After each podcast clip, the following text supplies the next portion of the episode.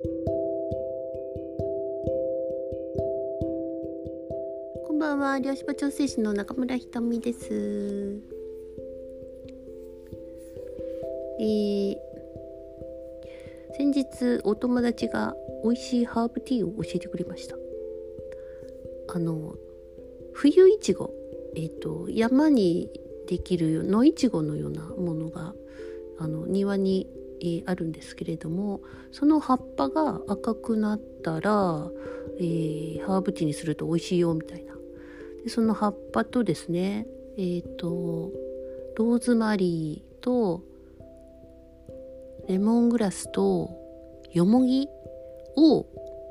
えー、庭でね取ってきてじゃあ飲んでみようかみたいな感じで。そんでちょっとフライパンでいってですね、えー、お湯を注ぎ、えー、待っていると。色がぽんわり赤くなってくるんですね。あのポリフェノールの赤い色らしいですけれどもそれがね時間経つとねいやもうすっごい赤になるんですよ。あんなんですかハイビスカスティーのピンクとかそんな生半可なもんじゃない美しい赤になるんですよ。びっくりするぐらいえこの葉っぱでこんなに赤くなるっていうぐらい赤くなってでえっ、ー、と美味しい。とても、えー、美味しいです。皆さんどうぞそのレシピでちょっと飲んでみてください。それを今飲みながら今日は何話そうかなみたいな、えー、感じだったんですけど今日はですねあの多分15分から20分ぐらいで終わります。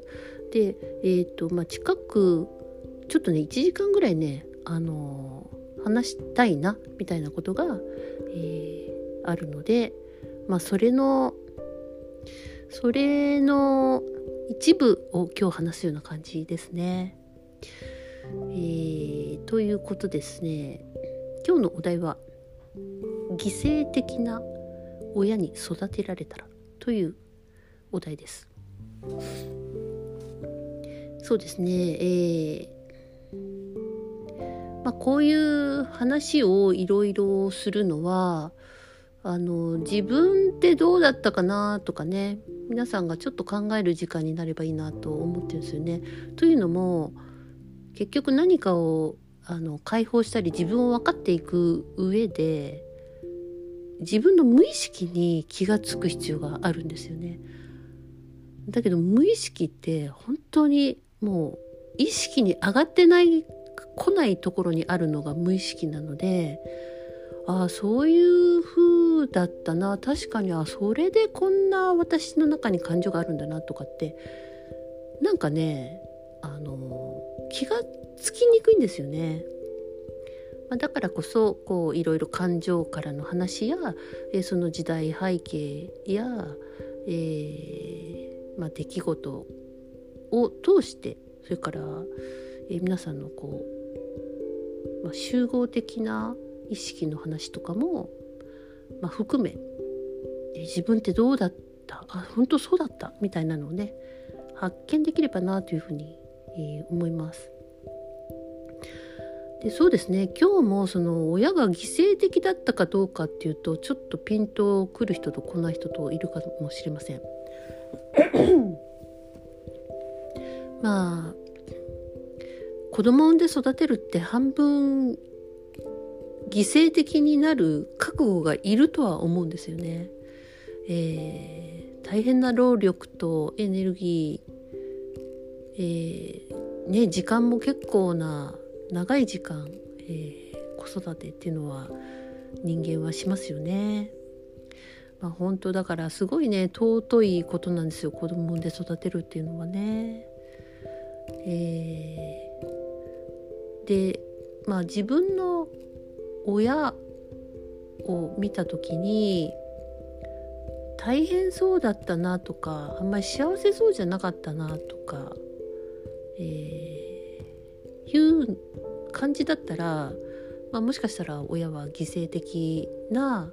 えー、感覚を持ってたかもしれないです。そして今自分が子供を育ててる場合自分がどうしてもなんか犠牲的になってしまうなんかもうちょっと楽にやればいいのになんか非常にこう苦しくなっちゃうっていうのはもしかしたらその犠牲的に育てられた、えー、ことをまた今自分の、えー、家族家庭の中で再現している可能性はあるかもしれないです。えーまあ、私もあの結構ね結構これはトラウマ的に言われたのはあのあんたたちがおるからお母さんは我慢しとるみたいなことは本当たびたび言われてたんですよね。であんたたちがおるからって言われてもこっちはどうしたらいいんだみたいな、えー、まあ、言葉がなくなるわけです子供からすると。まあね親もイライラしてたんでしょう多分。えー、時間に追われたり、えー、誰も助けがなかったりとか、えー、してたのかもしれませんでもねあんたたちがおるからあのこれができないとか自由がないとかって、えー、言われてねある時ね反抗して言ったことがあるんですよね。じゃあなんで産んだんって言って一言母親に言ったことがあって、えー、母親が絶句したのを覚えてます で子供ながらに何歳ぐらいだったか覚えてませんけどあこの言葉は絶対言っちゃいけない言葉なんだっていうのをなんか学習したような記憶があります。えー、だけど本当あんたたちがおるからっていうふうに言われるとやっぱ子供ってその自分の存在を丸々否定されたような感じがするんですよね。で存在させたのは誰？みたいな。まあ素朴な疑問も含め投げかけたんだと思いますけれども。それからやっぱりそれその言葉だけであお母さんがかわいそうだなってなんか自分たちが悪いのかなっていう罪悪感を、えー、抱えてしまうんですねだからなんか私たちいてごめんなさいみたいな、えー、感覚になるわけです。えー、お母ちゃんが大変そうでもお父ちゃんは家に帰ってこないとかね、えー、まあうちはそんな感じでしたね。あのー、まあ、たまに早く帰ってきたら酒飲んでなんか 夫婦喧嘩してみたいな。あの昔なんかね灰皿とかね結構分厚い ありませんでした？分厚いなんか灰皿とかがね喧嘩して飛んでましたよね。いやいや本当に恐ろしいえあの映像でしたけど。やっぱねあの、まあ、なかなか家庭という単位で幸せじゃなかったでこれは私だけなのかなって思ってたらやっぱりえー、セッションに来られる方がやっぱり本当その時代のなんで同じような経験するんだろうねっていうような、えー、ことばっかりなんですよね。本当になんでなんでだろうねっていうぐらいえ同じようなのあるあるみたいな本当にそんな感じなんです。えーまあ、そういう要はあの子供がまあまあ、邪魔って言ったら失礼かもしれませんけれどもいなくなればいいのにっていう、まあ、半分呪いなんですよね。いなくなればいいのにって死んでしまえばいいのにって思いながら食べさせるって何なんだっていうこの矛盾これがすごくあの子供はあの理解できない気持ち悪いモヤモヤする感じなんですね。えー。ね、存在を否定しておきながらちゃんと食べろってどういうことだみたいな、えー、その時はその思考にはなりませんけどなんかモヤモヤする気持ち悪い。なんかなんだろうみたいな、えー、全然愛されてる感じもなかったりすると思います。でえっ、ー、とまあ親が犠牲的になると子供ってやっぱりなるべく親に迷惑かけないようにとかいうことを聞いておこうとえー、で自分のあの思いとか、えー、心のことを言わなくなるんですよね。言っても無駄だとか、えー、どうせあ否定されるとかまあ、そんな感じであの抑圧する自分の言いたいことを、えー、抑えてしまうっていう方も非常に多いです。えー、そうすると、まあ、喉の詰まりになりますよね。で喉の詰まりはその言いたいことを言わないっていうことでも詰まるんですけれども、えー、まあ、存在を否定している場合、まあ、親から、まあ、そういうふうな感じで、えー、いつも言われてたらやっぱり子供自身も自分の存在を否定するようになるんですけど存在しちゃいけないってなるから息を止めるような感じの波動になるんです波動を見るとね。だからねすごい喉が苦しいんですよね。えー、喉が苦しいと、えー、女性の場合は子宮とか卵巣にもとても影響があります、えー、なんでそんな離れたところに影響があるのって思うかもしれませんけれども、えーまあ、喉って、まあ、話すとかもそうですけど表現するとこじゃないですか。えー、こ自分の心を、えー、言語にするっていう表現なんですけど、まあ、子宮や卵巣も、えー、作って生み出して、まあ、育む育んで生み出すっていうような、えー、まあ、臓器なんですよね。そういう意味では本当に表現を抑圧してるってことで、まあ、喉とかあと婦人科系があの結構ダメージをもう、まあ、小さい時からあのエネルギーがちょっと滞るんですね。でそうやって存在否定しての自分のあのもう呼吸が苦しいあの喉首絞めてるような感じになるんです。そうするとあの性格的にも自分を責める自責しかしないような人間になるってことです。だからもう自責の念が止まらない人っていうのは、まあ、こういう側面ももしかしたらあの関係しているのかもしれないです。えーまあ、なんで親がね大好きがゆえの、まあ、憎しみになったりとか、えー、恨みになったりとかねまあそんなこう悲しい家族っていうのはね やっぱり多いですよね。えー、私もまあそういうところに、まあ、育ったんだなって今はあのそういうふうに思います。でもこれはその、えー、親単独で悪いんじゃなくてやっぱりその社会がそのみんながそういうふうな感じになるっていうこと、まあ、社会でそういう共通の、えー、そういう意識があったっていうこととやっぱりその不幸がこう何て言うかなこ人あの子供の心自分の心親もね、えーと、心にフォーカスしない、えー無関心であるっていうねこの無関心を今度1時間ぐらいちょっと喋ろうと思うんですけれども、まあ、そういう負の連鎖が続いているということなんです。でえっ、ー、と、まあ、子供としてはそのその矛盾になんか気持ち悪いって思いながらもその気持ち悪いをいろんなことでやってみようとするんです。というのは親がやっていたことをこうやっぱ肯定したいあの経験してみたいっていうのがどっか私たちの奥底にあるんですよね。えーまあ、なんであの自分はああいうふうにはならないと思ってても親と同じことをやっていたとかね。あ親ってこんな気持ちだったんだとかね。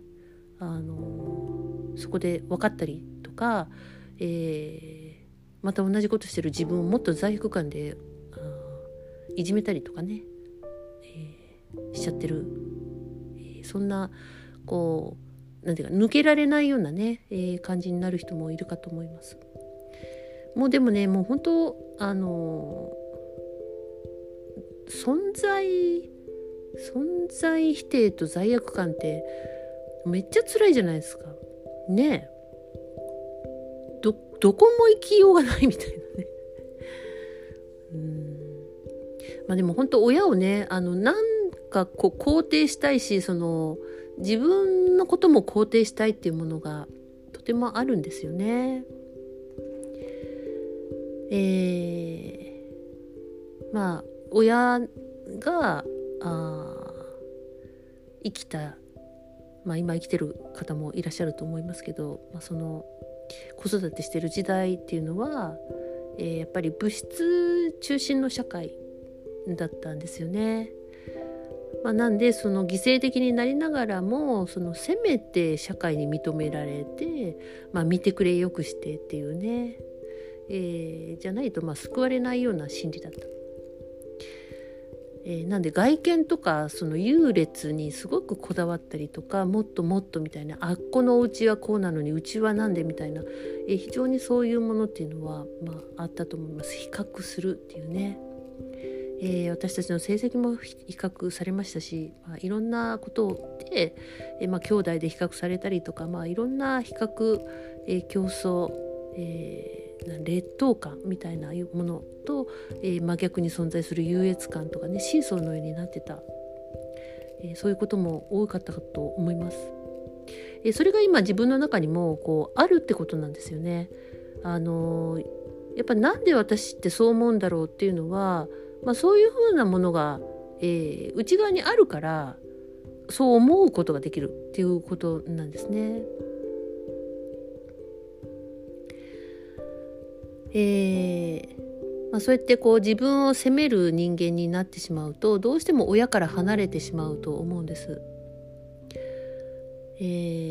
ーかと思えば、まあ、別のパターンでその犠牲に親はあの犠牲になったんだから面倒見ろみたいな親もいるんですね。えー、やっぱ犠牲になるっていうのはこんなにやってあげたんだからみたいな、まあ、我慢、えー、なんで見返りを子供に求めるっていう、えー、ケースもあります。まあ、その場合は、まあ、子供はあの子供もねどっかね察してるんですよね面倒見なきゃなみたいな。で面倒見なきゃなって思ってると面倒見る見られるの関係性を作ってしまう。要は親もあの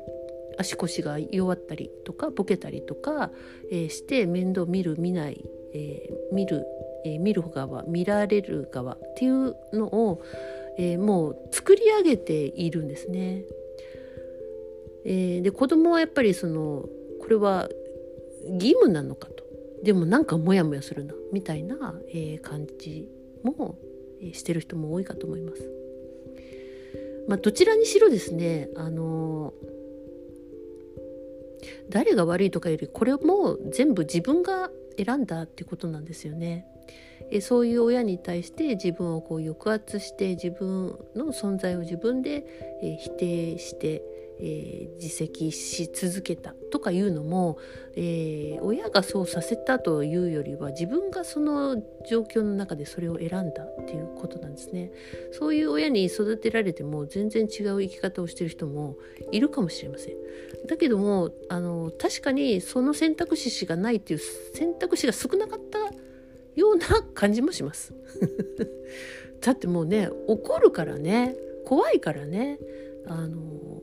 怖いからみんな言うこと聞いてたっていう時代だったと思うんですよね。えー、本当にこう形を作る家族という形を作ったりとか、えー、幸せそうですねとか、えー、新しいお家すごいですねとかね車買い替えたんですねとかねなんかそういうことで幸せの、まあ、尺度それそれが幸せの尺度だったみたいな時代だったのかもしれませんね。はいまああの心に関心がなかったっていう、えー、時代を、えー、懸命に生きてきた、えー、私たちが今あ直面していることは何なのかっていうのをね、えー、考えさせられますよね。えー、ということで、えー、今日はこの辺にしてまた次回ねお話ししようかと思います。えー、犠牲はもういらないね。ね本当にね。であの自分がね母親のような父親のようなことをまたやってる人ももうどうぞそれ以上、えー、自分を責めないでください。あのあそうだなっていうふうに分かればいいっていうことなんですね。分かってそうだと思ったら、えやっと手放すことができるっていうことなので、えー、どうぞ安心してゆっくりお休みください。ということでおしまいです。ごきげんよう。